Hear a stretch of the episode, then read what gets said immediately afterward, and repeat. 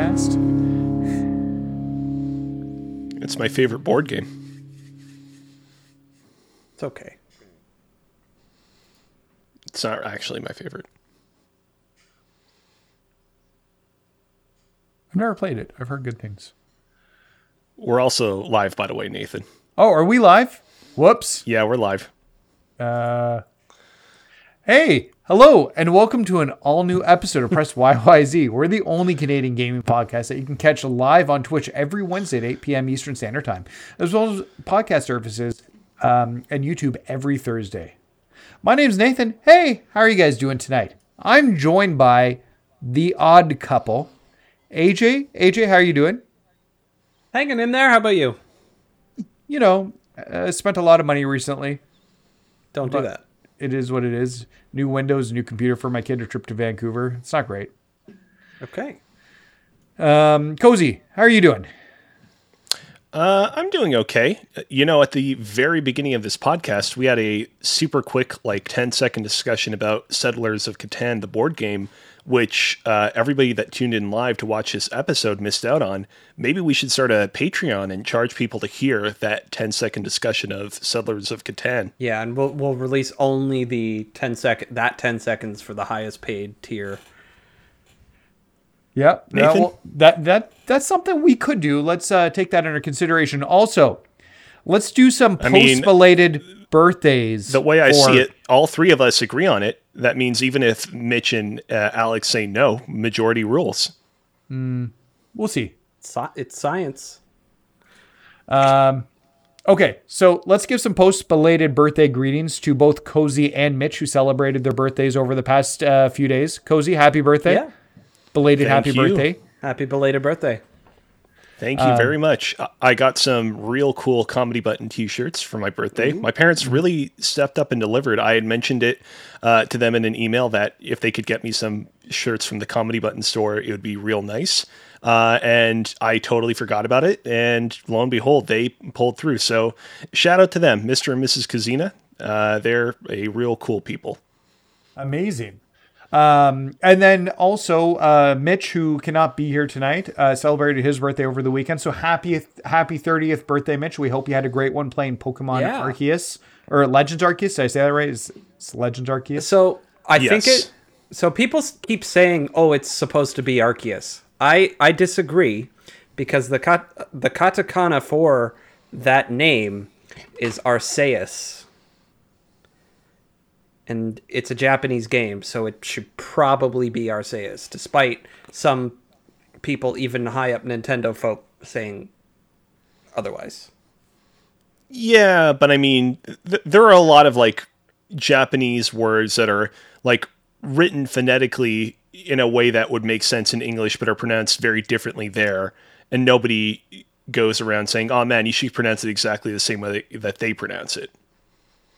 Well, That that's the thing, though, but I I kind of feel like when it comes to a a word that was created with J- Japanese in mind, you could you that's the least we can do to try and get a little little close to it, and instead of just letting it slur out of our mouths. Yeah, uh, unfortunately, I mean, it doesn't help that. Like literally the game itself in its like promotional material, like has vacillated between Arceus and Arceus. Yeah. Yeah. So, yeah, uh, this is, a, I feel like we've had this discussion about the pronunciation of this obscure Pokemon's name, like on don't every think, single episode of the had, show. I don't think we've had that discussion, but yeah, I feel like it's happened. I just don't know when, maybe when more, when it first was announced and we were trying to get maybe. around that. Um, I don't know. Okay, so let's uh, jump in. Um, before we get there, though, uh, sorry, I'm all out of order here. Um, just before we it's get started, a, a reminder, as always, that we here at Press Y Y Z's Y Y Z stand against discrimination of any kind. And while we appreciate however you choose to give back to our show, there's no better way to support us than being excellent to each other. Um, this is bl- uh, Black History Month, so please... Uh, Take a bit of time and check out some of the awesome uh, content creators uh, that are P O C. Um, there's a lot of great uh, ones out there. Uh, and check out um, Khalif Adams uh, Spawn Spawnies. It's the Spawnies. Am I saying that correct? Yes. Yes. I watched them. They were very good. Uh, check it out. I think there's a lot of good content there. So just want to give them cool. a quick shout out. Okay. Um, yeah. So let's get started here. So we got a few things uh, housekeeping wise. Um, so this week we are reviewing Nobody Saves the World. So we all played it. We've got our thoughts. Uh, we played it for varying amounts, so we're going to have that. That being said, next week, uh, we're going to do a very short um, turnaround. So next week, we'll be coming back with some thoughts on Windjammers two, because it's not a huge game, and we're either it'll either probably connect with us or not connect with us. So we'll just be doing that uh, next week. So uh, that that being said, Cozy's going to stream on Monday, and he's looking to stream Windjammers two. Now, it's a two-player co-op. I don't think it would do more than two. Does it support four? A J, what? You're what? the one who suggested so, Windjammers. Yeah, so Windjammers. How many people? It's, can it's play a little online? weird. It, the, yeah, the the online stuff is a little weird. So I, I tried to play online with a with a couple of friends, and there's there isn't, at least when I played it first, like a week or two ago. Yep. Um, there was no like proper like multiplayer lobby where like. Oh, you know, the the person waiting fights the the winner of the, the last match or something like that. Um, it was just uh, you ch- you uh, challenge a friend uh, to to a a Windjammers battle, um, and you know that that's fine and dandy. You know, we got Discord and stuff for people to wait and hang out. It just you know it's a little cumbersome in that way. But okay. the core of the core of the game itself is actually fairly solid and super cool. And if you like fighting games, it's very reminiscent of that, except it's like a competitive uh, sport-like game. Okay. Super, super cool. All right. Well, so Cozy is going to be streaming on Monday. If you do want to try and play with Cozy online, hit him up with a message. Uh, check out his, uh, just send him a D M on Twitter or message him on Twitter. I'm sure you'll put a post up on Twitter saying that you're looking for people to play with you. Correct, Cozy? Hell yeah. Yeah. So just reply to that or D M Cozy. He'd love to play with you um, and get a, his hands on Windjammers too. Uh, I'm going to have to play it over the weekend because I don't think I'll have... Oh, I might bring my Xbox to Windsor, so it'll be fine. Anyway, so that's our homework. Um, our second twelve-hour stream will be happening later this month. We're still figuring it out, so please be on hold. We're sorry that it's taken so long. We know we promised it for December. December was really busy, and getting our schedules together has proven to be more difficult than we initially thought it was. Um, yeah. So I wish we hadn't put such a close date on it in December initially. Uh, but we will have this uh, stream, and if it, it goes into late February or early March, um, it will be worth the wait. So please be excited. Pro, Finally, pro tip, pro oh, tip: yep. don't make a don't make a secondary long, really long live stream stream as a stretch goal. Pro yes, tip. Um, especially because I think we just considered doing it again anyways because we enjoyed if, doing it and raising money for the yeah. kids. Absolutely. If ever we do like another twelve hour live stream independent of this one that's coming up and we have to make it a stretch goal that we do another twelve hour live stream, we're just going to do the thing where it's like, all right, once uh, we reach ending time for this live stream, we're just going to leave the cameras on for another twelve hours. We don't have yeah. to be on them. We're not going to necessarily do anything. If one of us decides to come into frame and play, I don't know, Zelda for twenty minutes, you get that, but so we're not weird. promising anything more. Um, that's not how that will work. Just don't be worried. Please don't be worried. Um, but we will have an appropriate uh, twelve hour stream for you guys. So thank you for being patient. We really do appreciate that. Finally. So I had announced um, that I'd be starting Lego Dimensions this week. I'm not ready to start Lego Dimensions. I'm going to be working, working with Cozy on a custom layout because I want to do something special for it when we start playing and have... Um, let me just put put it out there. I just want to have a special layout ready for Lego Dimensions because um, it's not just about the game. It's about the toys. And I want to make sure that we can show off the toys in the Lego building. So I'm going to hopefully be working with Cozy on that this weekend. So that being said, not ready to start Lego Dimensions. That you being could s- say, you could say that you're trying to bring the toys to life. Ooh, I am trying to bring the, that. That's pretty good. Uh, so I am trying to bring the toys to life. So be on the lookout for that. Hopefully we'll be starting next Thursday if Cozy and I can figure out um, a good setup on when on over the weekend.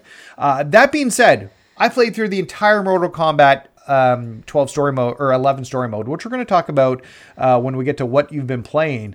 But you don't see a single fatality during the story mode. What? Because if you kill people mm. with fatalities, it does not make sense for the story anymore. It some ends of those their people, story. Yeah, people need to continue to be reappearing in the story.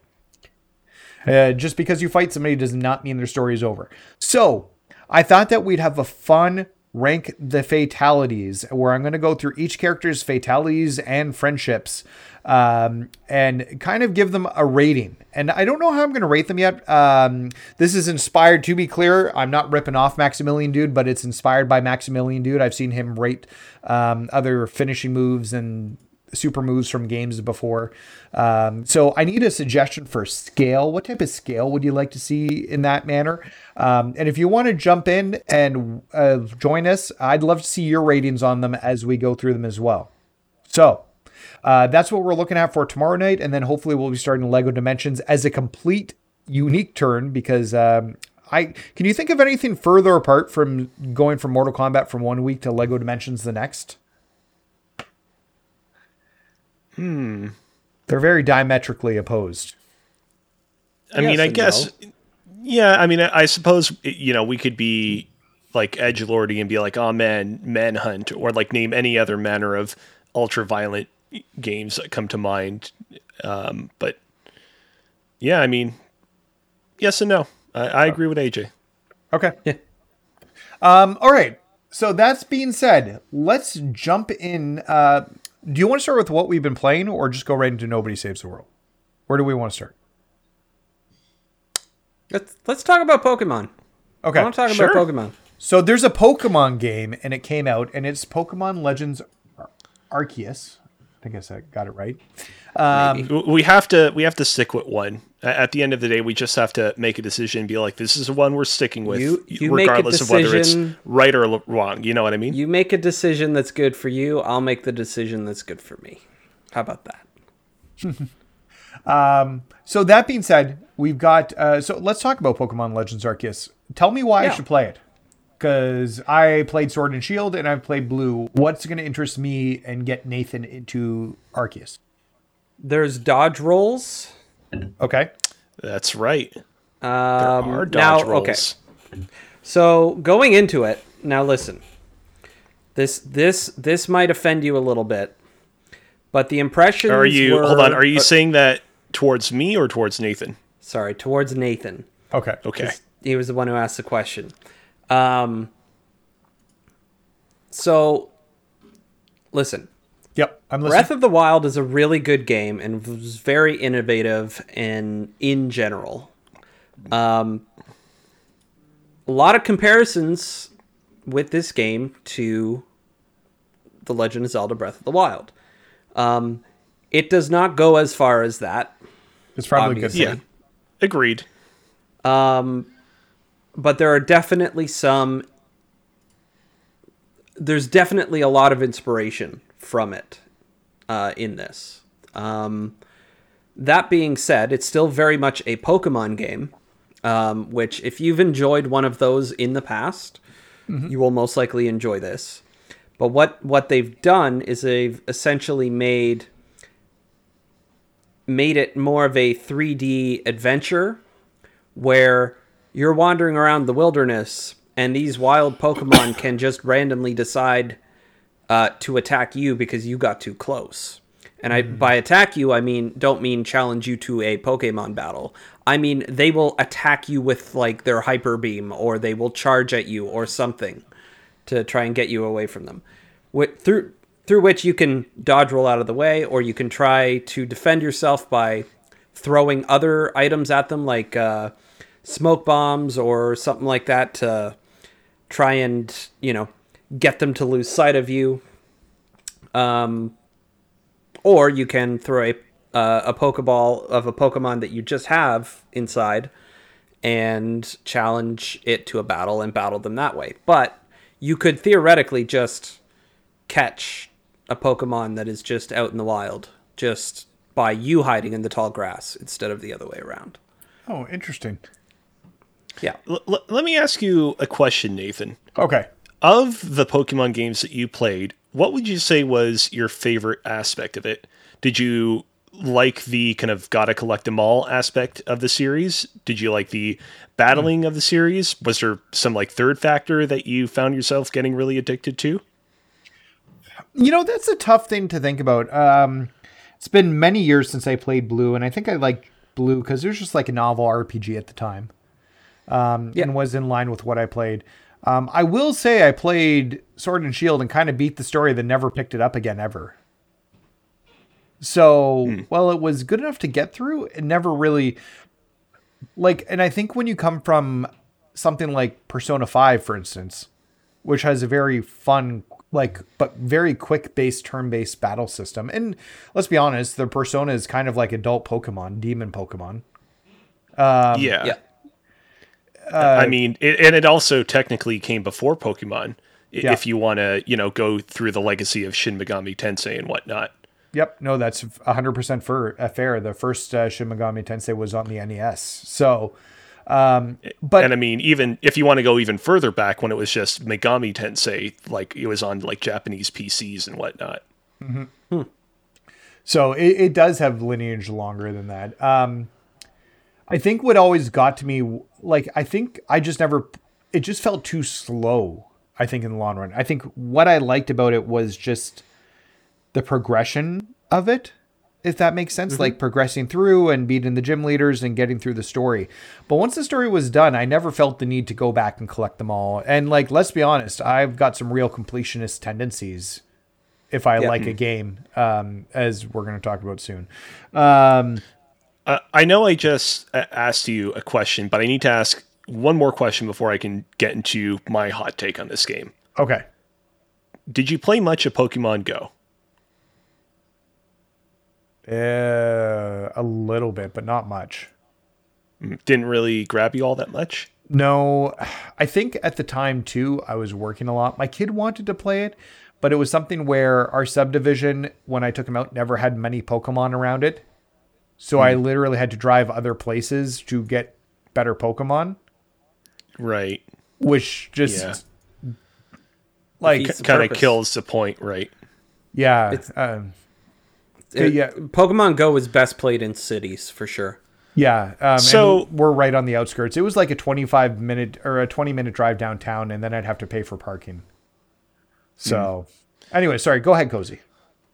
So here's what I've been building up to. And this is something I've had a lot of, like, the building blocks of this take kind of mingling around in my head over the course of the past few days. But I feel like things have only really crystallized here on this podcast within the past couple of minutes. Pokemon Legends Arceus is basically Pokemon Go remade into a much more kind of hardcore and feature complete experience. I think a lot it's, of people are regarding this as, oh, it's the mainline Pokemon games by way of Breath of the Wild. But really, like, this game is, I would say, much more Pokemon Go by way of Breath of the Wild. Because if, overwhelmingly, if, go ahead. It, it's if Pokemon Go was a video game-ass video game. Yeah, like... I, I mean, yeah, that's pretty much yeah how I describe it too.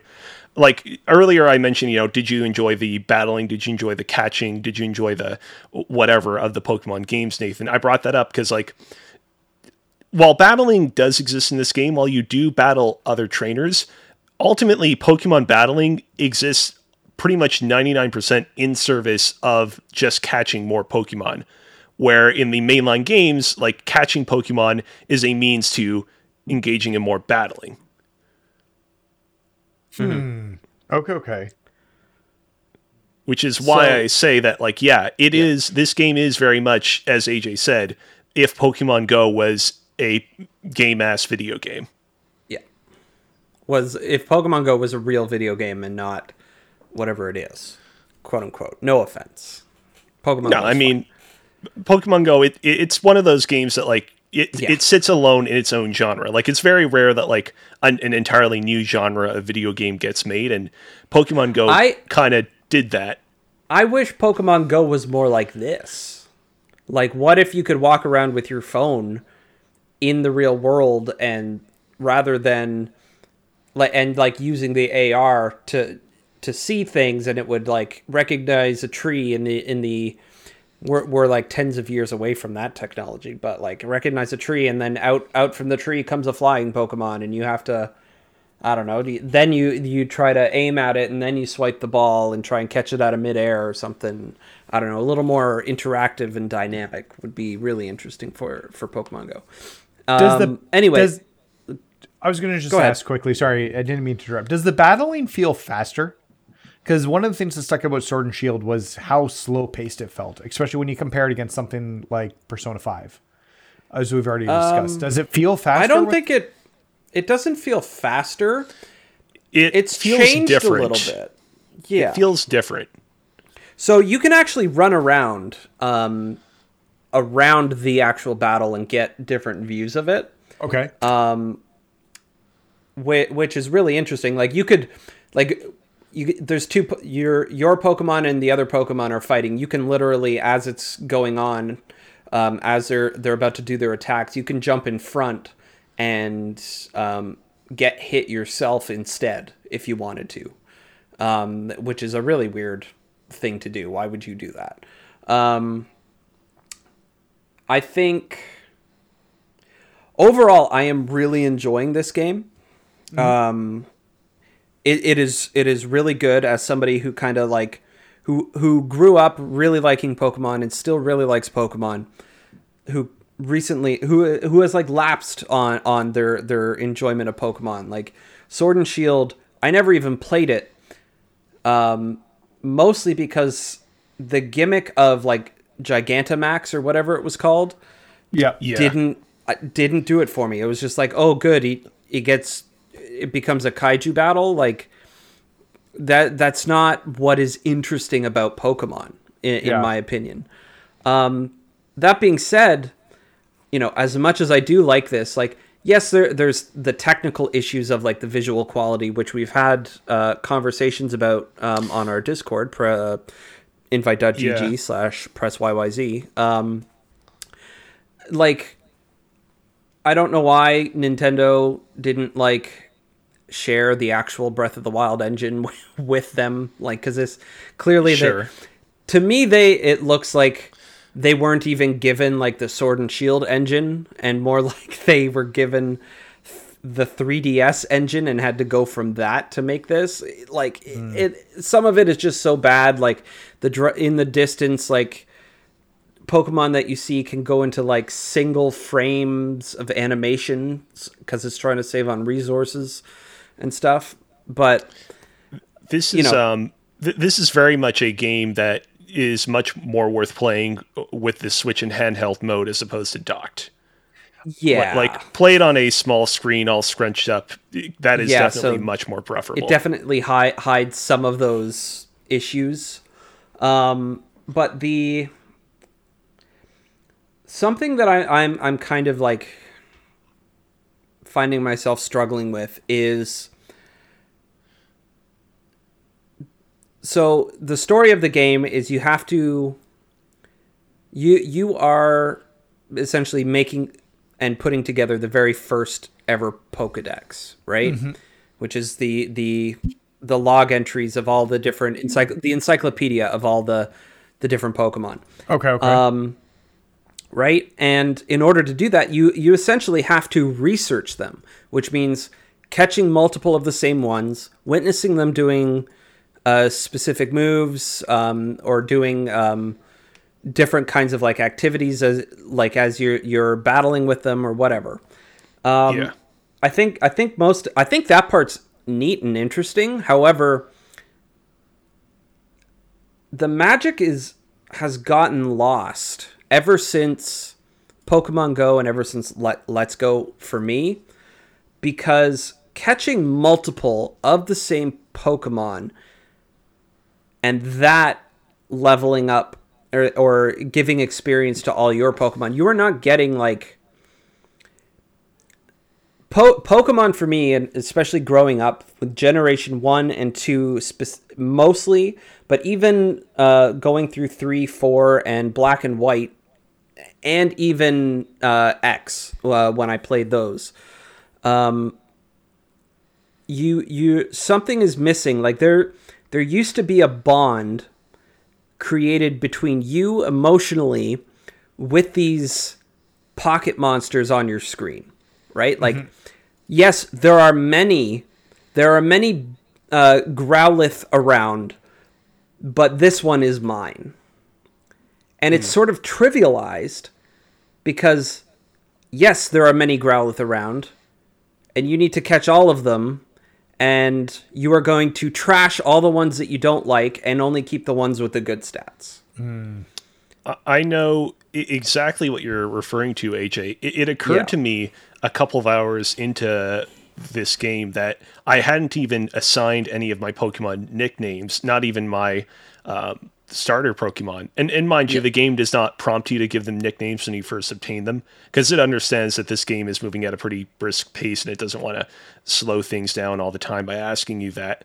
But yeah, I think that this is very much, again, a kind of product of the fact that this game uh, at its core is all about catching Pokemon as opposed yeah. to battling with them and bonding with them and, you know, going through tough experiences that kind of toughen up and uh, really kind of form a relationship between you and them. Yeah, exactly. And like the Breath of the Wild-like aspects where you're running around the, wo- the world, um, and you're encountering these wild Pokemon like you would the Moblins in Breath of the Wild, and you'd, you know, you capture them all or you battle them or whatever. Um, by the way, Cozy, um, the alphas. So there are, there, Nathan, there are alpha Pokemon. So like, um, is that like shinies? Not, not quite like shinies, but they're like, uh, they're just like, you know, the the the pack leader in okay. a certain area of, right. of a group of Pokemon, right?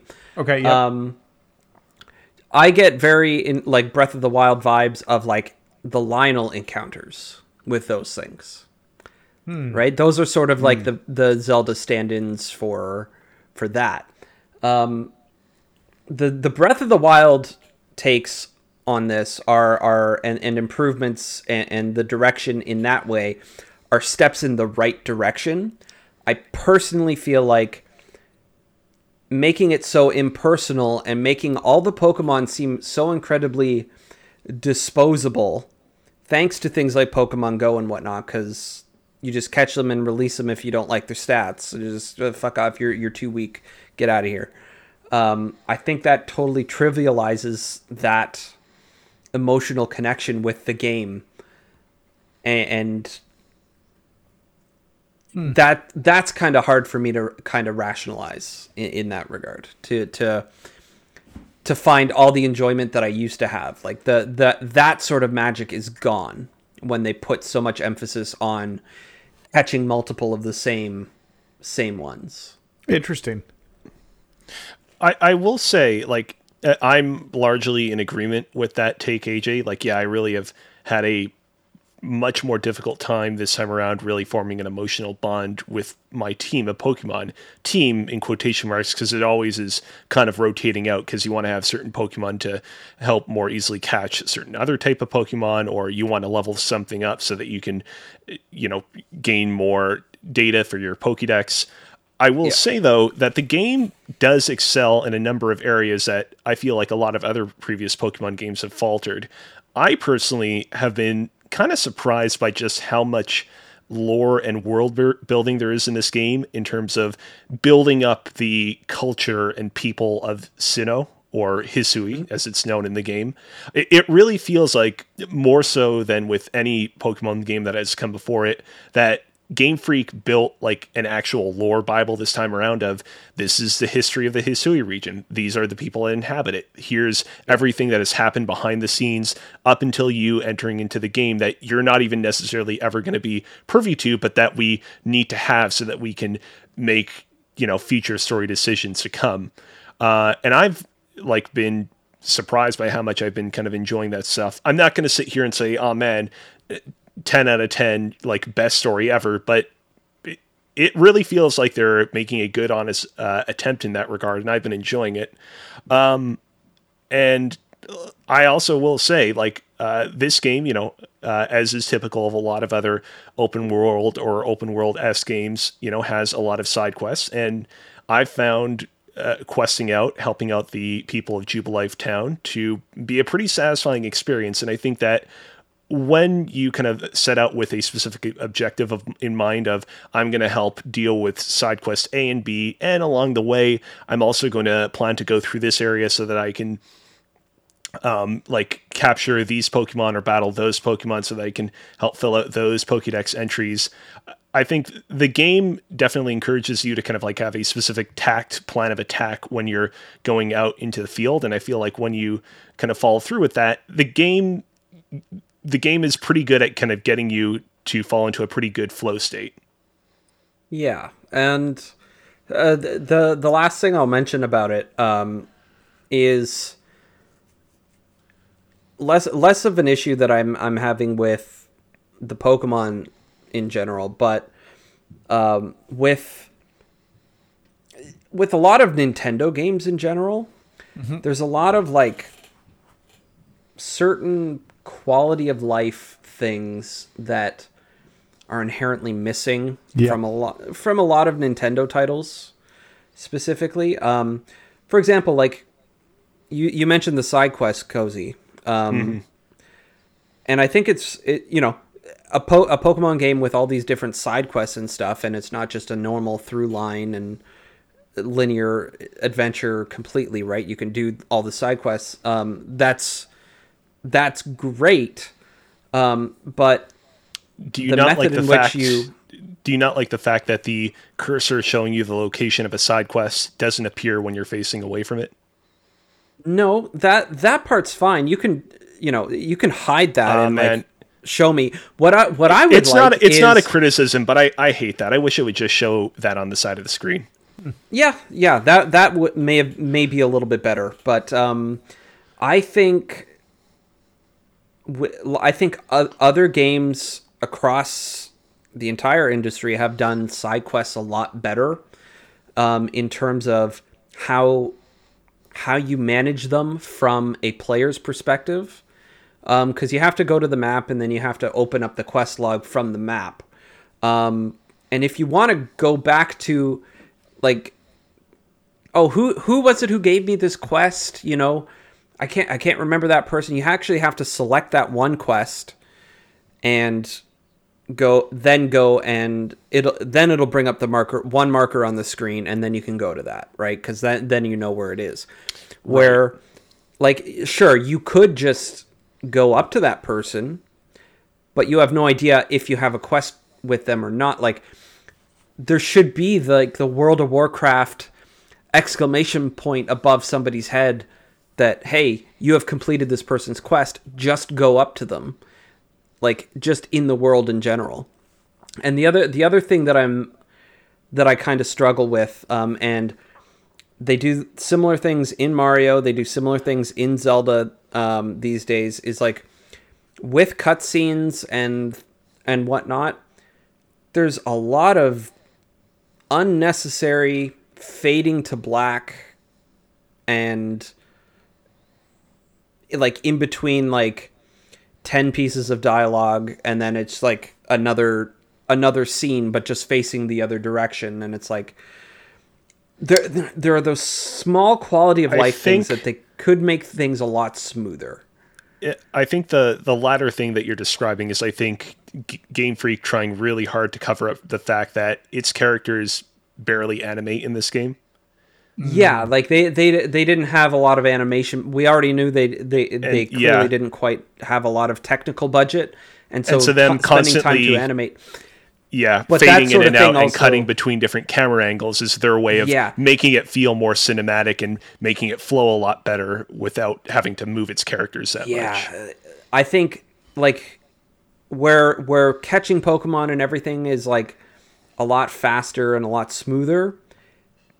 In this, in like that area where you actually have to play the R P G part of it, it's a lot more. Um, it's a it's it's a lot more bogged down by fading to black, fading back up, and you know, having having like some somebody just like animate talking and nothing's happening, and you have to wait for the the camera to pan and then they're ready to tell you about it. And that, it's just, they need like Hideo Kojima to animate their cutscenes or something, because that would make it a hell of a lot more uh, palatable, which is saying a lot, because I didn't al- always l- appreciate Kojima's uh, need to overtell a story with extra long cutscenes, but at least they would have been interesting and like something was happening, and not just, you know, as minimal as this is. That being said, I yeah. I, I actually really love this this game. I'm having a lot of fun with it. Okay, and it ended uh, on a positive note. So, yeah. have you guys and both I'll, finished the game? No, no, no. Okay, I've made. I've just finished the third area. Um, there are there are like. boss fights in this, if you will. Yeah. Um, and I just finished the third one. Okay. So I, I am in the middle of exploring the second area. This is very much a game where I feel like the more I play it, the more I understand what kind of a game uh, it's trying to be. And that is increasing my enjoyment of it the more I go along. But I also feel like, because I've kind of come to it from this place of being like, ah, I don't really get this all that much from the beginning, it's also kind of slowed things down a little bit. Um, mm-hmm. I also have had a lot of stuff going on since it came out. Um, but like I, I do hope, yes, like my birthday. Uh, but I'm hoping that I can kind of like speed things up a little bit and see what the end game looks like. Because I've heard that the end game apparently has like quite a bit to offer for people who are craving like more of the traditional battle-oriented Pokemon experience. But we'll have to wait and see. Okay. Um, okay, so let's put a pin in Pokemon Legends Arceus. I'm sure we'll be talking about it over the next few weeks as you guys continue to play more, get into the end game. I'm sure Mitch is going to have lots to talk about when he's able to talk about it as well, because um, we know he's been playing that a ton as well. So um, that being said, I want to jump into one or two games I've been playing before we start talking about Nobody Saves the World. Um, Ooh. So Mortal Kombat eleven. Finished the story mode on my streams. You can check out all the streams. They are ar- Cozy says they are archived, so I trust him implicitly. Um, yes, they are. Excellent. So you can go back and watch the entire story with me and my reactions to the Mortal Kombat eleven story. Um, the Aftermath D L C is okay. It kind of takes a different angle towards the story and retells portions of it. Um, but it retcons the original ending slightly, but to put it in almost exactly the same place, it's, it was an interesting choice. Not sure I loved the D L C tacked on for the story mode. I think it probably ended up better the first place and left things more open. That being said, it really does hint that Mortal Kombat twelve, whenever that comes out, will be a prequel to the entire trilogy or to the entire series. And maybe starting way beforehand, which means that it could be an all new cast of characters. And I don't know how that would go. So, hmm. um, so yeah, so we'll that's find more, out. Yeah, we'll find out. Um, uh, NetherRealms has to announce what they're working on at some point. It's overdue. So, um, so yeah, that's Mortal Kombat eleven.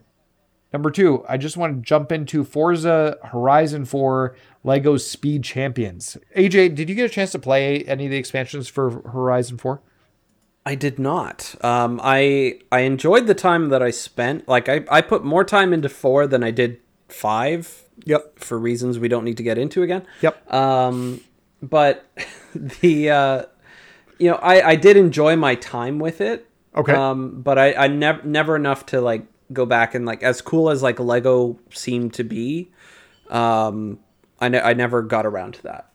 So the whole concept of Horizon or Lego Speed Champions is kind of, you you're in a Lego world. There's five Lego total cars that you can unlock, and they're based on real cars, like the Ferrari F forty, um the one of the Porsches nine eleven, the um um the cover car uh for that game, and I'm blanking on it, one of the Mini Coopers.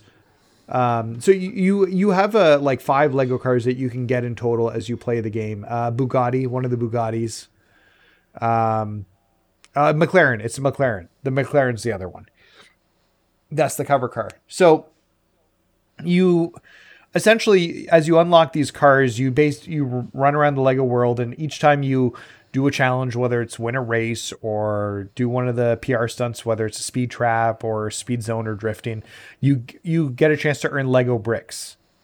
And as you get these Lego bricks, you can then unlock upgrades for your house. So you initially have just like a plain pad, and as you unlock these challenges, and they've got like two hundred seventy-three challenges in the game, um, you start checking them off as you go, um, for doing the races and stuff. You earn these bricks, which you can then build more things with. So you start with a little small house, and then you put additions onto the house.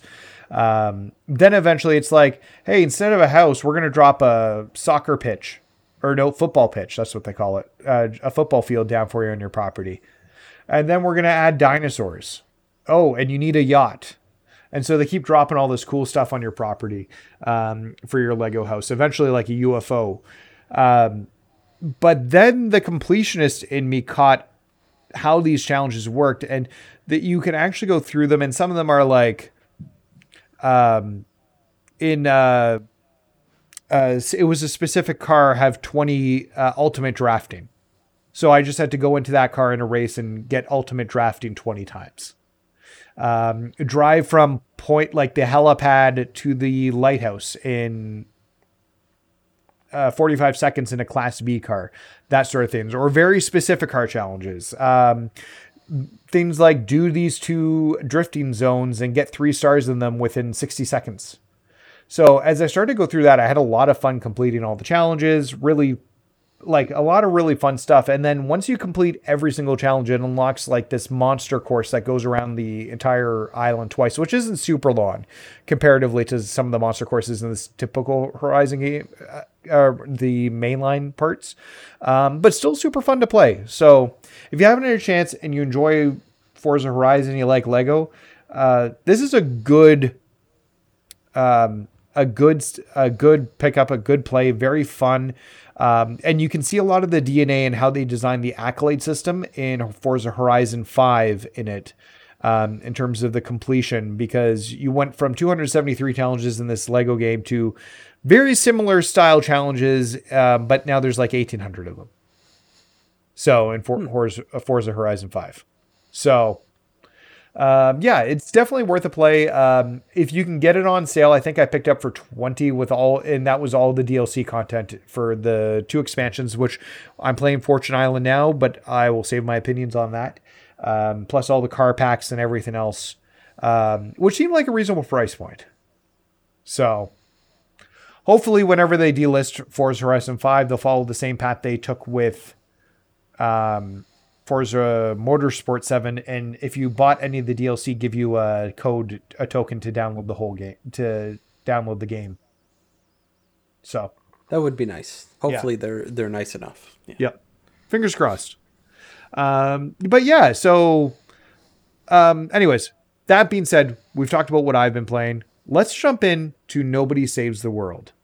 So before we get started in the actual reviews, let's just talk about how many hours we played. Now, A J, I think you're the least amount Wait, played. Hold on. Hold oh. on.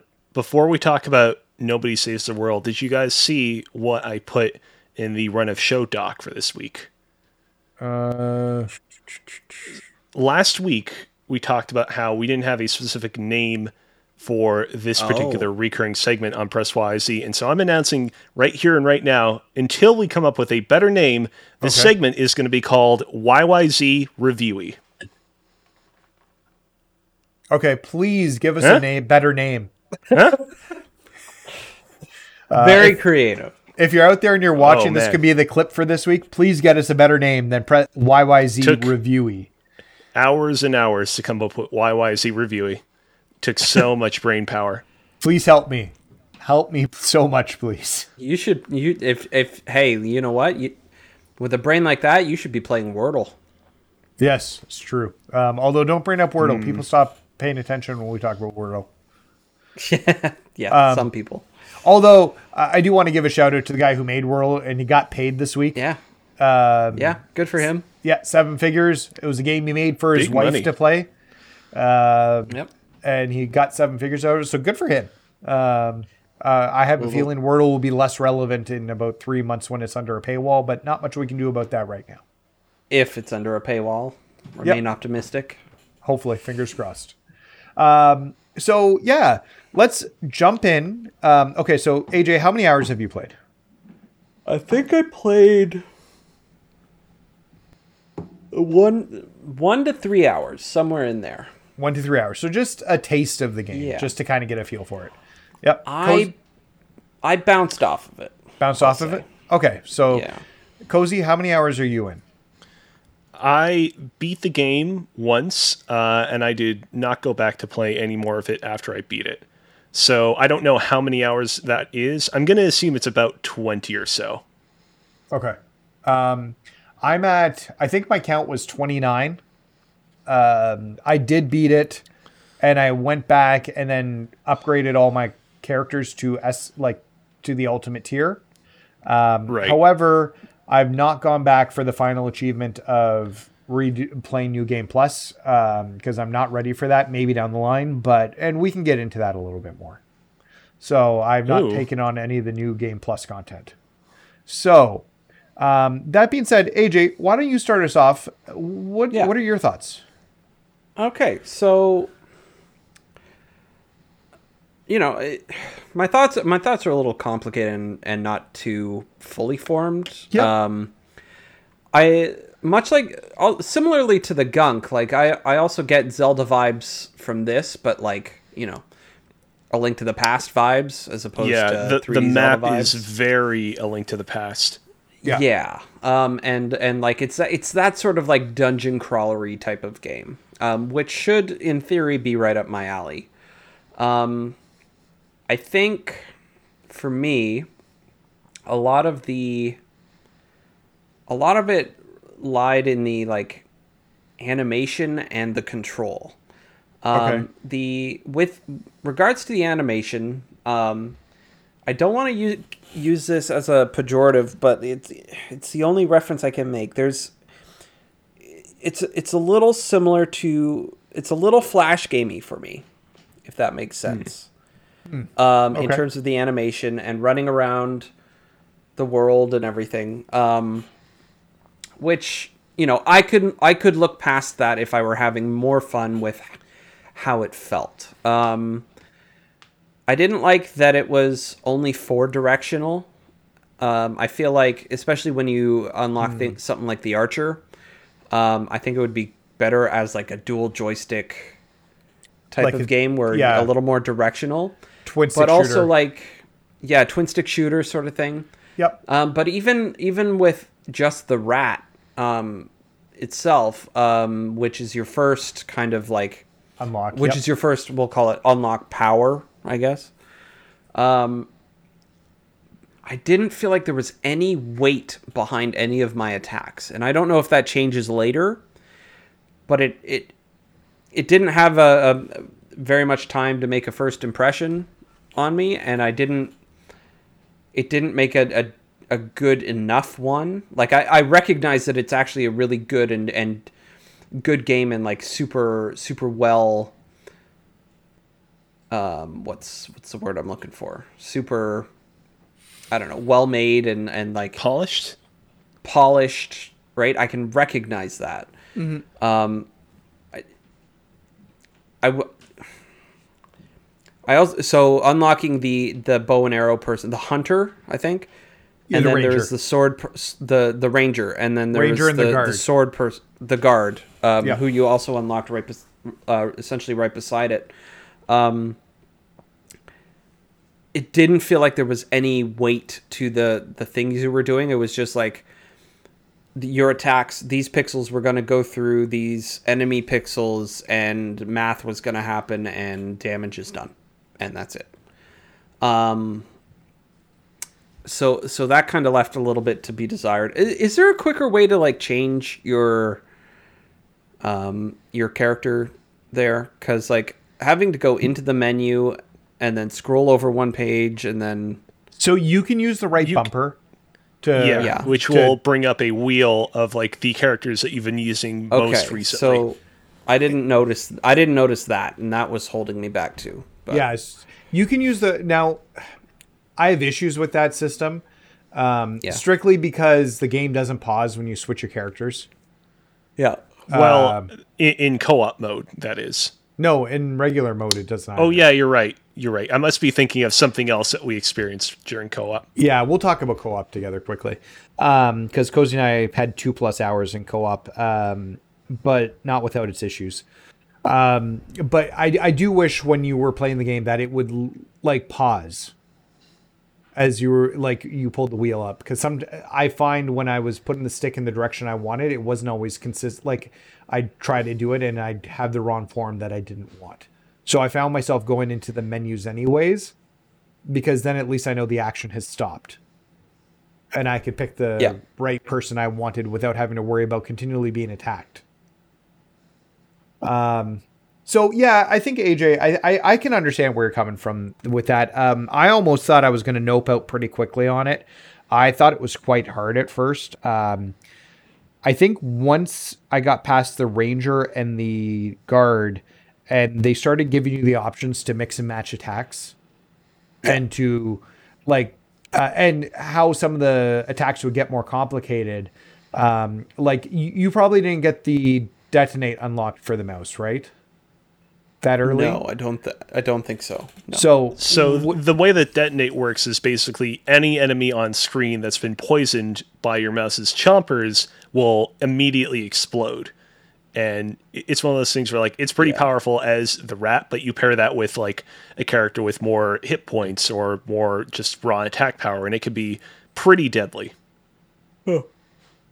So, um, I think, yeah, so I, I didn't think I was going to like it as I first started playing it, and then I want to say I pushed through the first legendary dungeon, and then it started to really, as I unlocked um, the slug and the turtle, really started to click for me. And the slug I thought was going to be a joke character. Um, but he actually turned out to be... But it's no joke. No, it really isn't. Um, it shoots a constant stream of tears out of its eyes. Um, but it, it plays more like that tw- twin stick shooter where... Uh, but you're right. I didn't even think about it not being eight directional. Uh, yeah. Like that you said that it is only four directional. I never really thought so about that at all. The the ranger, like... You had to hold a button to strafe. Yeah. To to yeah to strafe. Which right? and works like, with works with all characters, by the way. If you hold down that okay. button for any character, they'll be locked in place, and that will allow Got you it. to aim your attacks. Very uh, necessary yeah, and I, for the horse. Yeah. I found that to be I found that to be a little cumbersome. Yeah. Um, which is why I kind of like was wishing it would be like a twin stick shooter, especially okay. like that, like.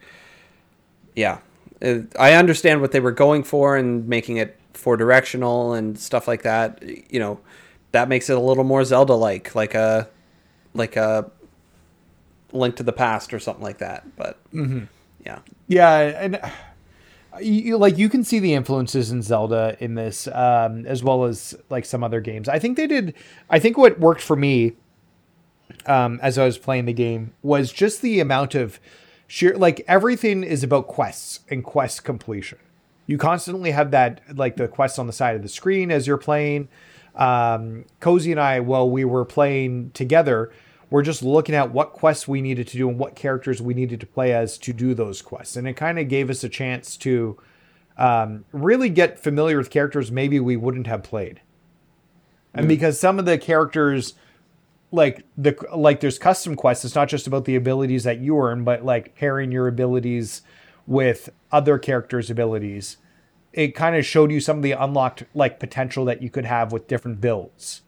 Um, because yeah. you get to a certain point when you realize, okay, this is about building like the best potential character I can in this game, mm-hmm. and how can I make it as powerful as I can.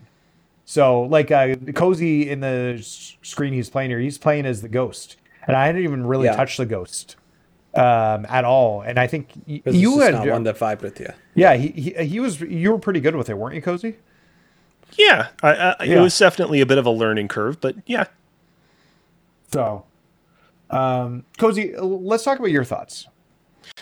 Yeah. So, like my super ultra short abridged uh, thoughts on this game are: I like it. I think it's good. Mm-hmm. Slightly less abridged thoughts. Um, you know, last week, or rather two weeks ago, time is very confusing in the pandemic, uh, yeah. we reviewed Image Inform's The Gunk, and I came down a little bit harsher on it than I think the two of you did, but after playing this game, you know, reflecting back on The Gunk, I do have to hand it to Image Inform for making the jump to three D, even though the result of the fruit of their efforts wasn't that outstanding. Yep. That's still a difficult jump to take. And and I say that because, you know, in contrast, this game, Nobody Saves the World, is less so of a major leap forward and more of a leap to the side. It's very much a lateral move for a studio like Drinkbox that is primarily dealt in two D based games uh, for pretty much the entirety of its uh, time as a developer.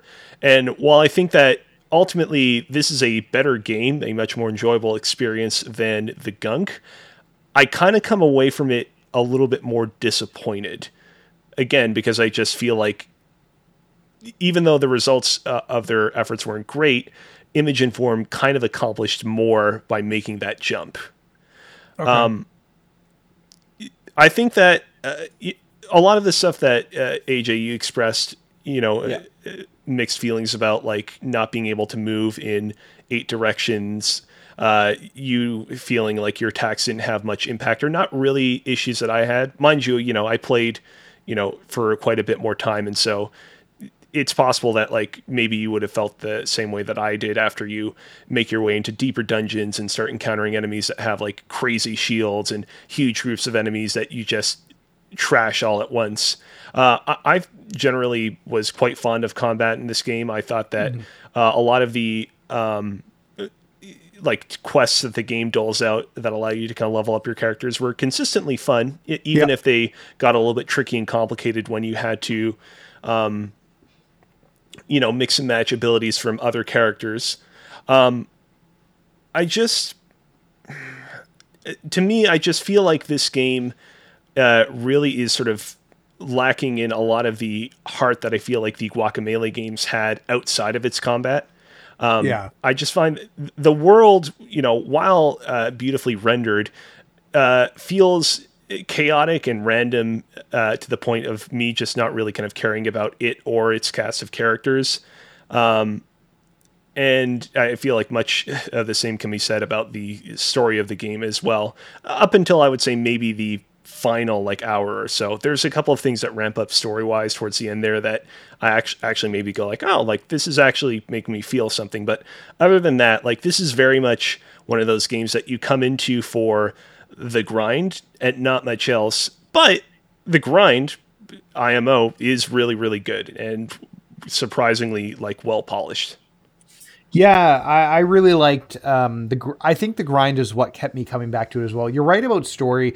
Like when I look back at some of the prior games that Drinkbox has done, we've got Mutant Blob's Attack, which really doesn't have a huge story going throughout it. Um, But it's interesting enough. It's a short experience, and I think it gets you through it.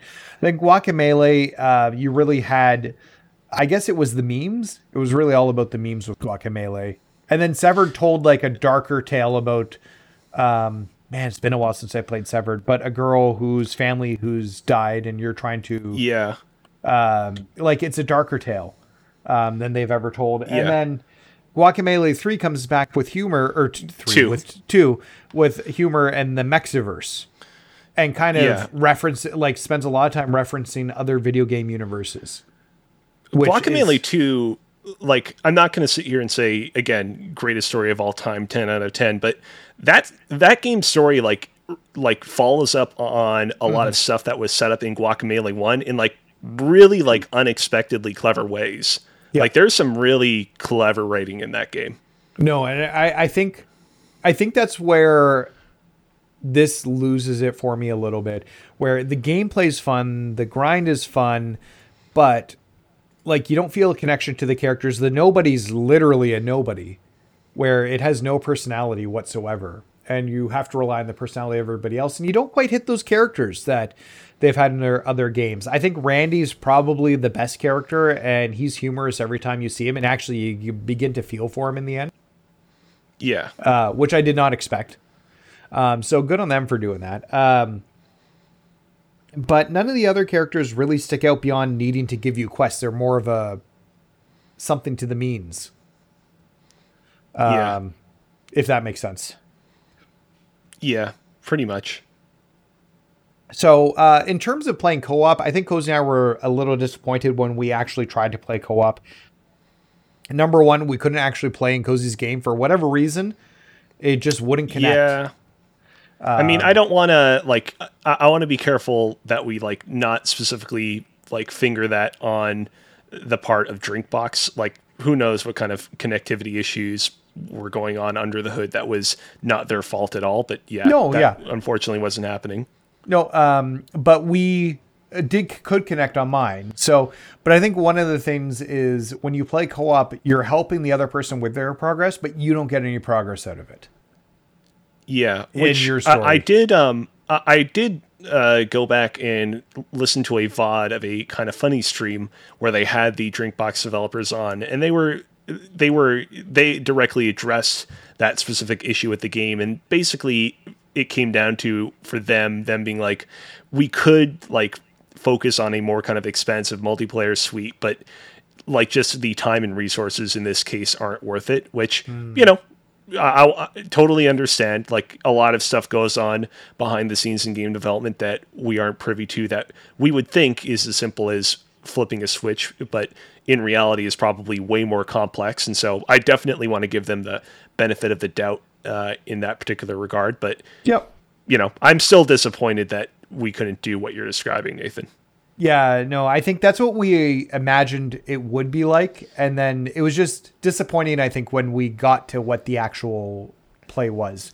And it was great for me because we were able to unlock like yeah. the dragon form, but it didn't really do anything for you besides us have a good time. Yeah. Um, I will say also though that Uh, I mean, in terms of latency, like the game played pretty well with the two yeah. of us on screen, even with like a crazy amount of enemies coming after us.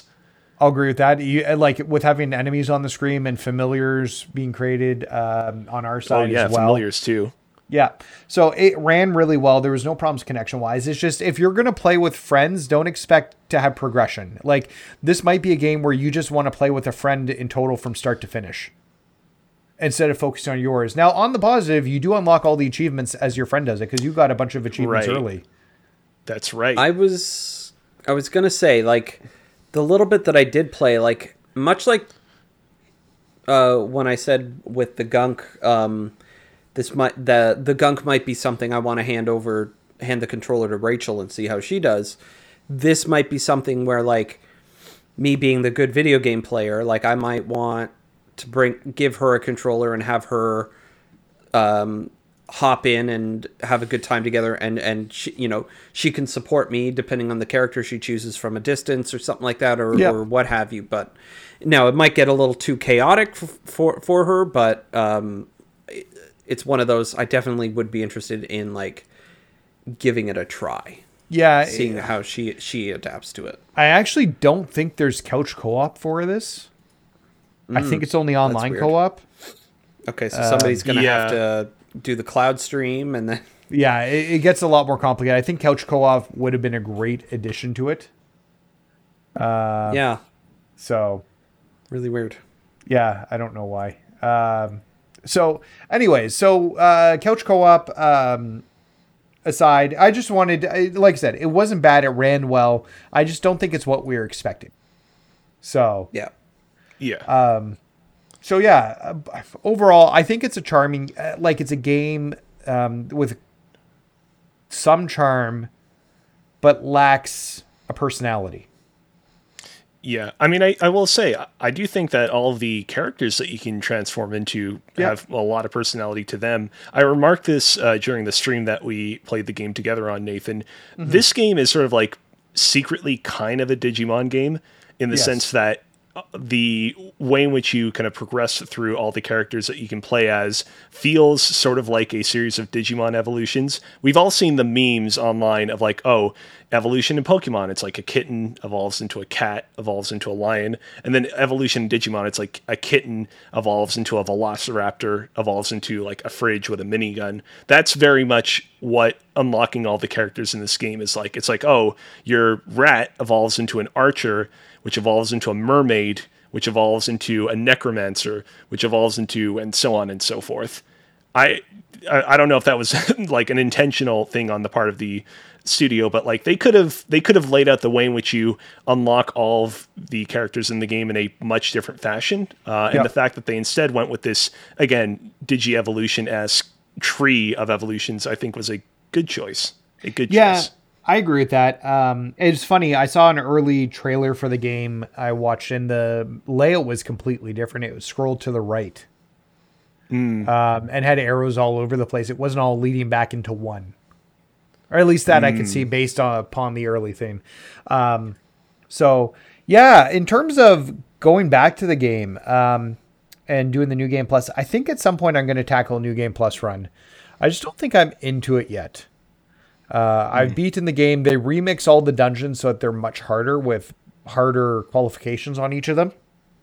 And the first legendary dungeon has a does nine nine nine damage uh, built into it um, for every hit. So, uh, so yeah. So I'm not sure if I'm ready to go back for that. It doesn't seem as fun because I died a few times in that first dungeon or in that first legendary dungeon, um, and you have to beat every dungeon to get to get to the end of the game because that's the only way to get the stars. Because at this point, it's recognize that you've probably done all your quests at this point, or most of your quests. Uh, so you can't based on uh, like get your stars based on that. So you get ten stars per dungeon, and then every like legendary dungeon has the exact right amount to get into it. So, um, yeah. So anyways, I think we like Nobody Saves the World. I think we yeah. just, wish we loved it a little more, at least for Cozy and I, and for A J, it just didn't click. So, and that's going to yeah. happen. Last week, I gave uh, The Gunk, I believe, two out of five stars. I definitely give this game a solid three out of five stars. I think that uh, if you have Game Pass, I'd say it's definitely mm-hmm. worth checking out, even amidst all of the other games on Game Pass that are equally, I would say, worth checking out. Just keep in mind that this game isn't quite the second coming from Drinkbox that you would hope it would be. It's a lateral move uh, coming off of what they've done in the past, which is understandable. When you make a game that's as good as Guacamelee two, I think it's a wise decision to be like, hey, we're not going to try to create uh, lightning in a bottle again. Let's try and make something much different so it can be judged on its own terms. But even uh, through that lens, I think that it's not quite the same level of doesn't quite hit the same level of high standard that we've come to expect from the studio. Yeah. Um, so yeah. So anyways, so give it a try. I think it's worth at least t- dipping your toes in, see if it's your feel. I know judging based on what I've seen on Twitter, uh, people either really liked it or it didn't really connect with people and they got far enough in it that they just felt like they should beat it. Um, so yeah. Um, that being said, Windjammers next week for Press Y Y Z Reviewy. Hell yeah, it's sticking. No, it's please, spreading like a virus. Please help us. Help me, help me, please, please.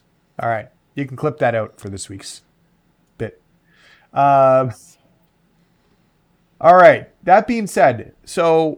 Uh, we're nine seventeen right now. I don't think this is going to be a long discussion anyways, but we have it in the notes. Um, obviously we have, we are living in, uh, I know Blessing keeps talking about the review season, but really it feels like the acquisition season with everything being acquisized. Um, so yeah, it's acquisition season. Uh, we've talked about the ramifications of Microsoft buying Activision. Um, now we have more acquisitions since that's happened. Sony, uh, yesterday out of nowhere bought Bungie. This is obviously not in response to Activision. It may seem like it, um, but something like this would have been in the talks for probably months and months and months. Um, so how yeah. are you, fe- how are you all feeling? As, as a longtime Xbox fan. Yep. This one stings a little bit. Is it like Xbox buying Crash and Spyro? So it's different because yes, those games were, like, for a while exclusive to PlayStation. Yeah. But they...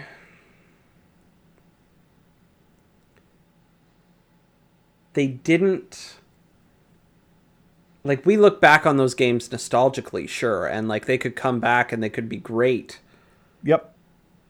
But we don't necessarily look back on those with the same reverence and, like, this thing revolutionized this aspect of gaming um, that we do for something like Halo. And Bungie being the original creators of Halo, um, they... they Yeah, it, it stings a little bit, and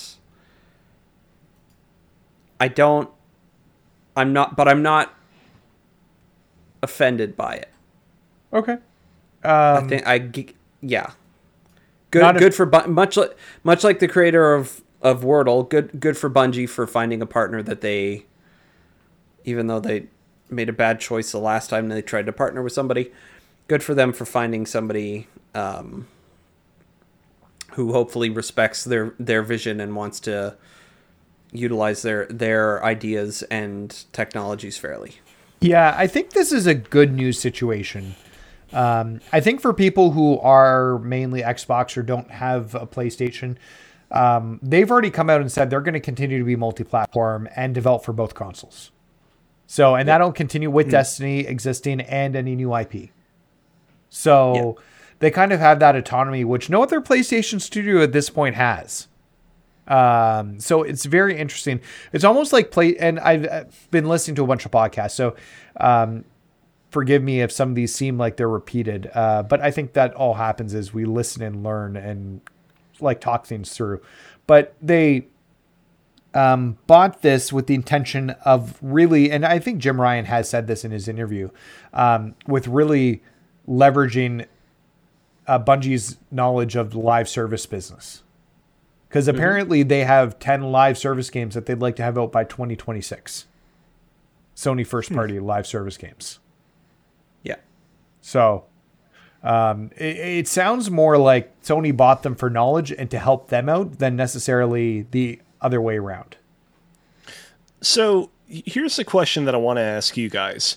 Yep. When I first heard of this announcement, you know, obviously I was overcome with all sorts of thoughts and questions and just sheer madness of the brain in general.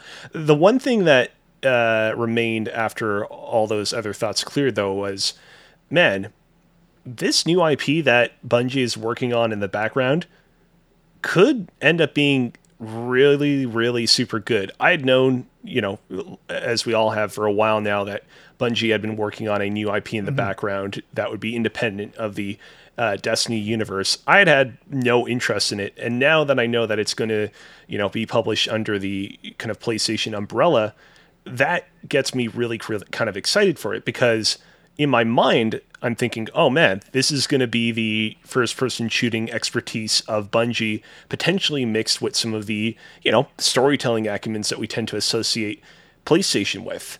But with what you just talked about, Nathan, about, you know, PlayStation really being hungry to set up a lot of, you know, games as a service experiences, uh, ongoing games experiences, like, I'm beginning to wonder if this game that Bungie is working on uh, in the background is perhaps not going to be what I envisioned it could be in those wee hours after this uh, acquisition was made public. If it is going to be not like another Destiny, but like Destiny on a smaller scale. Because if it is, that's not super appealing to me, even if it does feature a little bit of that Sony storytelling acumen. Yeah.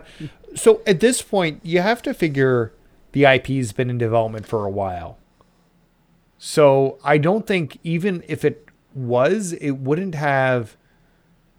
Um, so like S- Sony wouldn't be shaping it at this point and guiding it, like maybe to a point, but like you got to figure their I P's well into development. It's not like mm. with their other first party studios where they greenlight everything. They have to come to them with ideas and every, like to, I guess it's not Shoe anymore, to Herman Hulst. to mm. to get the okays on what they move forward with and what they don't move forward with.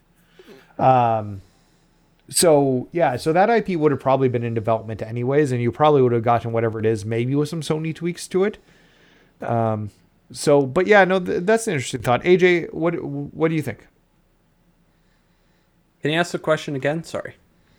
Uh, the super long, there. like super long abridged into a short version of the question is: do we think that this second I P that Bungie is working on in the background um, yeah. is going to kind of be like Destiny on a smaller scale, or is it potentially, hypothetically, going to be Bungie's shooting acumens meets Sony's storytelling first-person shooter, you know, dad of war acumens? Well, hopefully. Hopefully they like Sony clearly bought them for their online infrastructure, technology, and like multiplayer prowess. Yep. Which is great. Um, and hopefully they they lend their hand at storytelling and stuff, because I think story I think the Destiny story could have been good if it wasn't all hidden behind grimoire cards on the website. You know what I mean? Yeah. Mm. So, at the very least, I think they're going to get more of an opportunity to tell their story and tell it the way they envision it, as opposed to just, you know. How much cut, Destiny cut, have cut, you played? This...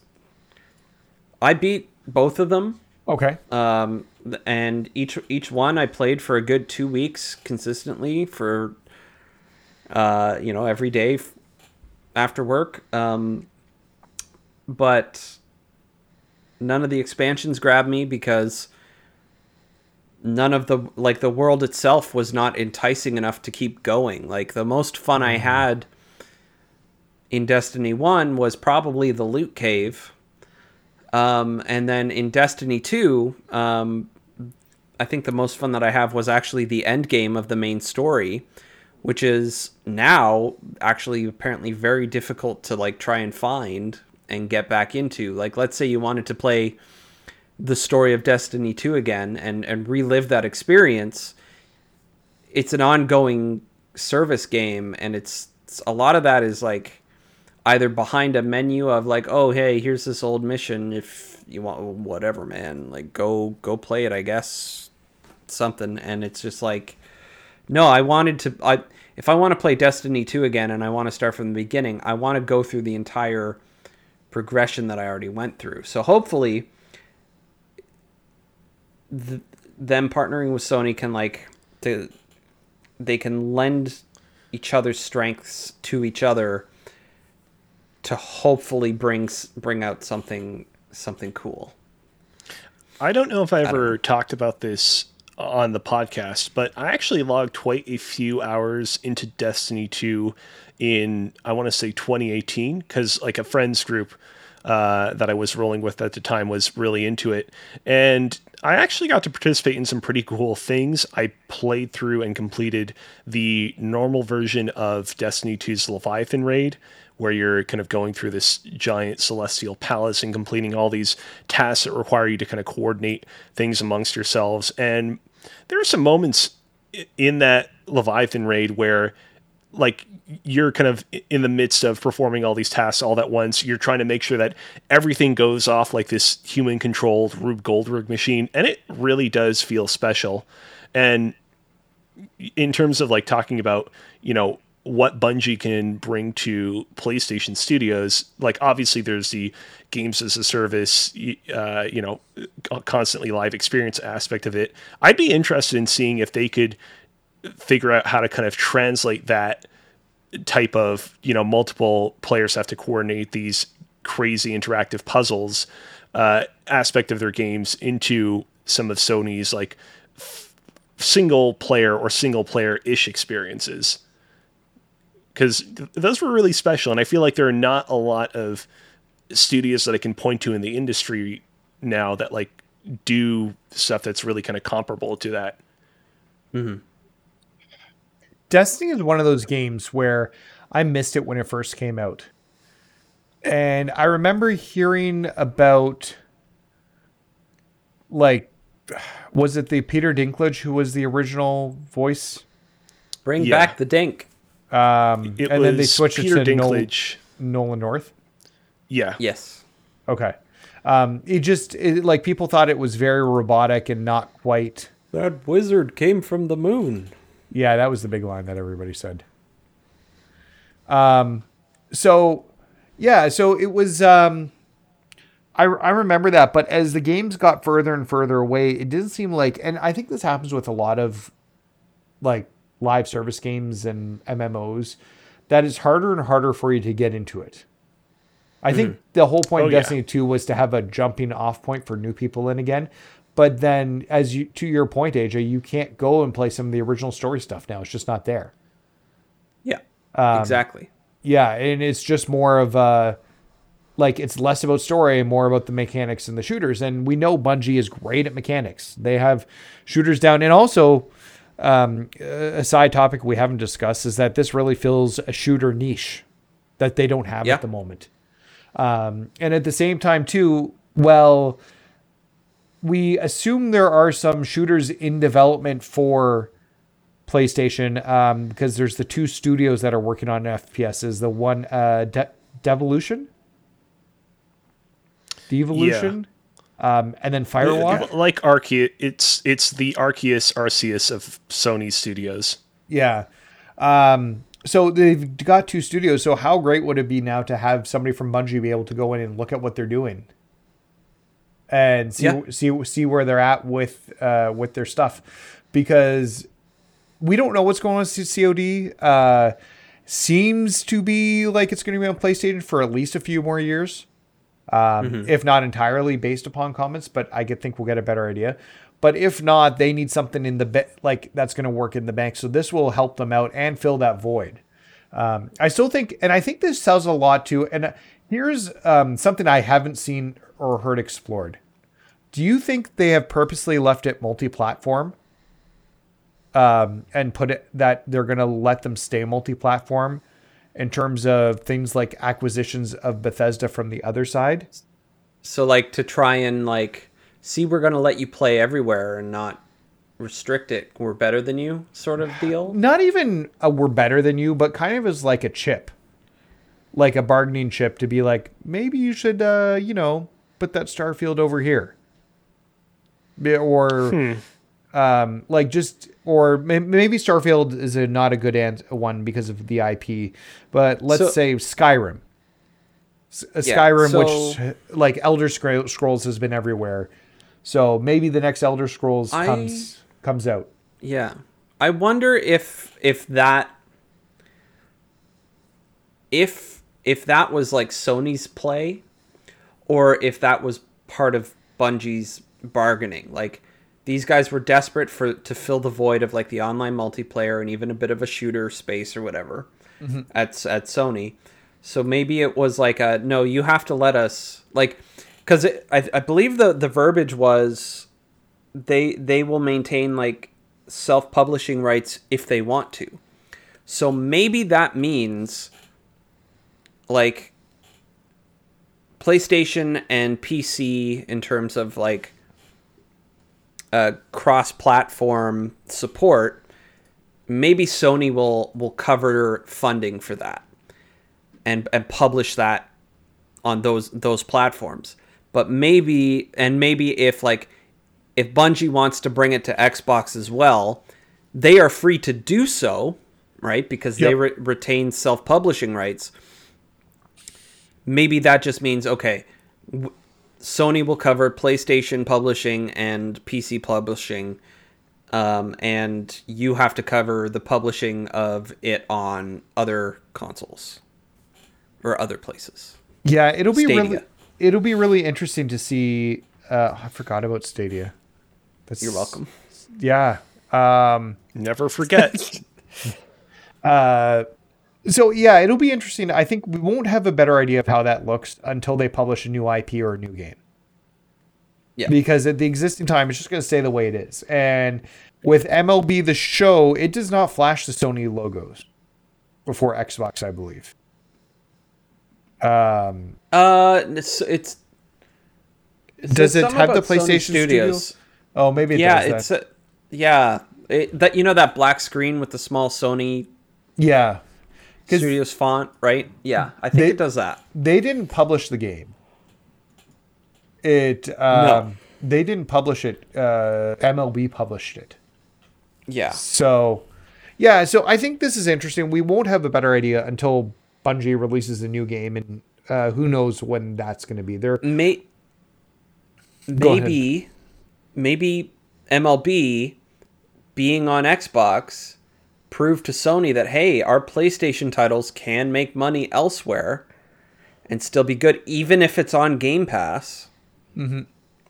Maybe that's it, because like the next one is apparently also coming to Switch. Yes, which I'm right? super worried about. Um, we'll see. Did did, did the uh, one from the previous year come to Switch as well? Nope. This no. is the first. Uh, it's the first time it's been on Switch. Mm-hmm. Um, and I mean, we'll see how that game fares, but I would think, and you can, you guys can correct me if you think I'm being ignorant on this, but I would think the fact that they skipped over the previous year and are only coming out with the game now is because they didn't feel confident in whatever the previous year's product would have been. And so they wanted to take some more time to make sure that this year's would have been as good as it possibly can be for the Switch's architecture. I don't know if that's yeah. like maybe an overly positive way of looking at the situation, but that's what I'm thinking. This, yeah, I guess we'll see. The Switch um, version, uh, like they haven't done it before. E A has struggled, like if we're just going to look at a similar type of thing, E A sure. has struggled with FIFA titles because it's the only sports title they brought to the Switch are the FIFA titles, and they just get like like roster updates every year now. They're an older version that is not on par with the existing platforms. Um, this is an older game, but W W E two K nineteen was a dumpster fire on Switch. It was almost literally unplayable with half the modes and um, like slow down to an extreme point. Yeah. Mm-hmm. So, um, but if they found a way to graphically dumb it down, but get the same feel for it, because it will be cross play um, and cross save, I think, between all the consoles. So you could have a situation way back in the day. You remember when cross save first happened, and they actually there was this little device that's about to turn ten called the Vita. What is it? Oh man, uh, there was a big um, push at the time uh, to have um, cross play and cross save with M L B The Show, so you could take it on the go on your Vita and then pick the same game up on your uh, P S three. Hmm. How was how is that? Hey, I don't know. I'm not a big show guy, but it worked. Hmm. So, like, this could be a similar situation. Like, Nathan, you said that that was like a big initiative on Sony's part. It was, but I really don't remember, outside of like the indie game space, a ton yep. of like triple A games that sort of took advantage of that cross-play, you know, beam it to your Vita and take it on the go before you come back and beam it back to your P S three or P S four functionality. The problem was is that triple A stuff wasn't coming to the Vita. Right. The, the, um, the only game that I remember, like the one big example that immediately comes to mind is Borderlands two, and that yeah. infamously like didn't run super well. But I know that there were definitely other examples, but they're not coming to mind. It, there wasn't a lot, and a, you're right. A lot of it was smaller indie game stuff where you could go back and forth with your saves. Uh, Guacamelee, I think, yeah. in cross-save. Uh, and you were right. able to jump. But that, it. and like, no, I don't mean this with any offense towards Drinkbox, but like Guacamelee, not a game that's really, you know, pushing it graphically or technically. Oh, yeah. Um, the Vanillaware game. Dragon Crown. Dragon's Crown. Dragon's Crown. Um, did that as well. Um, M L B sold a Vita. And, okay, so Kyle's got some stuff in the chat here. Uh, so M L B sold Vita. Okay, so... You got a PlayStation and a Vita copy together? He said that's so the one thing that tempted him to get it. It was cross-buy as well. Um, so, yeah, so they put a few more incentives in there. Regardless, at this point, if you are a major M L B fan, um, you can get it on Switch. and potentially move your save to either PlayStation five or Xbox Series X uh, or S when you get home. So if you're looking to buy two copies, if you're PlayStation, or just one extra copy of Switch if you get it through Game Pass. So hmm. I'm kind of curious, too, if this means that M L B The Show twenty-one will leave Game Pass. So if you've been invested, can you carry your content over, or will it leave when twenty-two comes on board? I don't know. So, um, because I'm curious about that as well. And then will people, if you can't carry your progress over, will people be annoyed to start over again? That's the grind with the annual sports series, though. I'm assuming it'd be there. All E A games are there, but it's not E A. So, and there's usually no progression over it. So if you're currently playing it um, and you put a lot of time into the show, do you feel like you're going to want to buy it before it leaves Game Pass to get your content back? So I don't know. I'm curious. There's a lot of precedents to be set here. There's a lot of fun stuff to talk about. That being said, the whole M L B show talk completely deviated us from the Bungie conversation. So, yeah. Um, so yeah, so... I think we talked about a lot of the interesting stuff there. So we've talked about what Bungie gains out of it. We talked about, I think, more importantly, what PlayStation gains out of it. Um, we've talked about um, just like the ramifications and what the future looks like in terms of future I Ps. And from a perspective of, as they're staying multi-platform, what does that look like? And does that put pressure on Xbox to do similar things if they acquire studios? Um, A J brought, you, you brought up a good point, um, in terms of like, we kind of don't know, um, mm-hmm. and what that future looks like. And I think PlayStation needs another acquisition to do something similar before we see this being a pattern versus a one-off. Cause you were right about the publishing rights and how that works. And, uh, like, do they yeah. publish elsewhere? So we kind of need to see somebody else be acquired, and do they get that same, those same options. Mm-hmm. Mm. Um, so what are you guys' uh, final thoughts? Because I don't want to just drag this out if we don't need to. I mean, um, actually, unfortunately... wait, wait. Before we get to final thoughts, sorry, there's one more piece here. Uh, Jim Ryan has said, uh, and I think this is important, we shouldn't skip over it, that there are more acquisitions coming, and you should expect to see more in the future. There so, sure are. There sure are. I it's think act- that has me less optimistic, but specifically to the Sony Bungie thing, I am optimistic of their partnership specifically. Okay. Um, so you're optimistic about the partnership. So it's kind of a wait and see and see what happens going forward with, but like other studios being acquired, because you have to wonder if they want they'll want the same deal that Bungie got. Yeah. If there's future acquisitions, mm. especially as they will come after this Bungie deal. So they'll see the precedent that was set there. So, uh, Cozy, uh, what about you? So let's start, let's start with your final thoughts. I rudely interrupted you. Nah, it's not a problem. Yeah, I mean, you know, unfortunately, m- much like the acquisition of Activision by Microsoft a few weeks back, we won't know the full ramifications of this uh, for a little while to come. Uh, mm-hmm. I will say, um, at, shortly after news of this broke, I did see a really funny comment on YouTube from a guy that was like, oh man, it'd be really cool if Bungie could work on a reboot of Killzone or Resistance next. And, mm-mm. you know, first off, you know, light one candle for those two series. Afraid that even if Sony bought every other studio in the world, I don't think they would revive either of them. I will say, though, I... in a, you know, very kind of selfish way, I would be fascinated by the concept of a Killzone game made by Bungie, considering that Killzone was originally meant to be a Halo killer. Like, that's a... oh my God.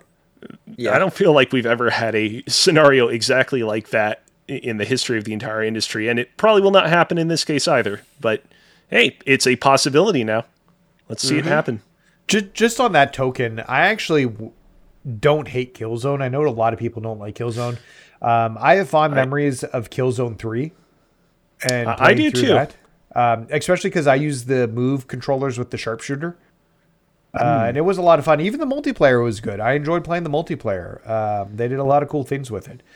Um, but I just don't think it had the cachet to ever be like that top tier shooter. There was too much preventing it from like too much preventing that from happening. So sorry. Mind, yeah. So I actually wouldn't mind seeing that happen. Uh, but you never know. A J, what about you? Uh, or wait, we already talked about your final thoughts. Optimistic. Yeah, we talked about optimistic. Yeah. I mean, we can just yeah. keep cycling through the three of us asking what our final thoughts are, and we can always give a different response each time. These are the thoughts that never end. we can, we can keep this podcast going forever if you want. I feel like I have to ask more people what their final thoughts are, but there's only the two of you guys, so my apologies. Um, yeah, I think this is wait and see uh, for me. I think this is a good move for Sony. I like the fact that they're staying multi-platform. At this point, I don't care. I'm platform agnostic. I uh, definitely now own an Xbox and have put a significant portion of time into that Xbox. So um, it doesn't matter to me, but I think um, really... we need to, because a lot of these acquisitions turn into console wars about which system's better, and we need to start getting away from that and stop focusing on what console's better or fighting about it and just figuring out where to play cool games. So, uh, yeah. All right. It's, it's well, called let, Game Pass. On Game Pass. That's where. Uh, yeah. I do enjoy Game Pass, uh, which reminds me, uh, I, I'm going to try this at... Uh, because I'm paying what nineteen bucks a month in, with tax for my Game Pass subscription. Yeah, um, something like that. Costco has a three month card for forty-five dollars. Whoa! So hmm. I think I figured out you could save like sixty bucks a year by Go getting a few cards. So that's that's a game a year that you're saving. Yeah. On top of just having access to everything. Yep. Uh. So. So yeah, so that being said, let's wrap up the show. So just a few quick reminders. I'll be doing Rank the Fatalities with Mortal Kombat tomorrow, so please tune in for that. Love to hear your ratings as I figure out what type of rating system I'm using. Um, I'm thinking I might do um, rating systems with the existing cast of Press Y Y Z, like three cozies out of four A Js. Mm-hmm. I don't know how that would work or how we'd uh, quantify that, but I think it could be fun. Um, and let me know what your thoughts are on the fatalities. I think some will be, re- they're all going to be really gruesome, but like, what do you like? What don't you like? Um, and then Cozy, you're going to be playing Wind, uh, it's Windjammers, Windjammers two on Monday, correct? Yep. That's yep. the intention. Uh, so. Anybody here on this podcast or who normally would be on this podcast but is not here at the moment, or anybody currently listening that wants to participate is free to reach out and we can whim jam together. All right. And um, so, yeah, so let's wrap it up then. So thanks for tuning in to Press Y Y Z. If you enjoyed this broadcast, please be sure to follow us on Twitch, subscribe to us on YouTube, and rate and review us on Apple Podcasts and Spotify. Yeah, that's right. You can go to Spotify and actually rate uh, podcasts as well. So for all you Android people who have been out in the dark and not being able to review podcasts because you don't have Apple, you now have an option, and you can do it on Spotify. Um, you can also check us out on uh, Twitter at Press Y Y Z and slide into our Discord at invite.gg slash PressYYZ to keep the conversation going. We have a great group. Um, I don't think we had much going on for the state of play that happened today uh, for G T, but we try to get into voice chats and stuff when there's cool events and stuff going on if we're not reacting to it. So there is definitely a bit of a community. We'd love to have you come join us. Um, until next time, thanks for playing, guys. Have a great night.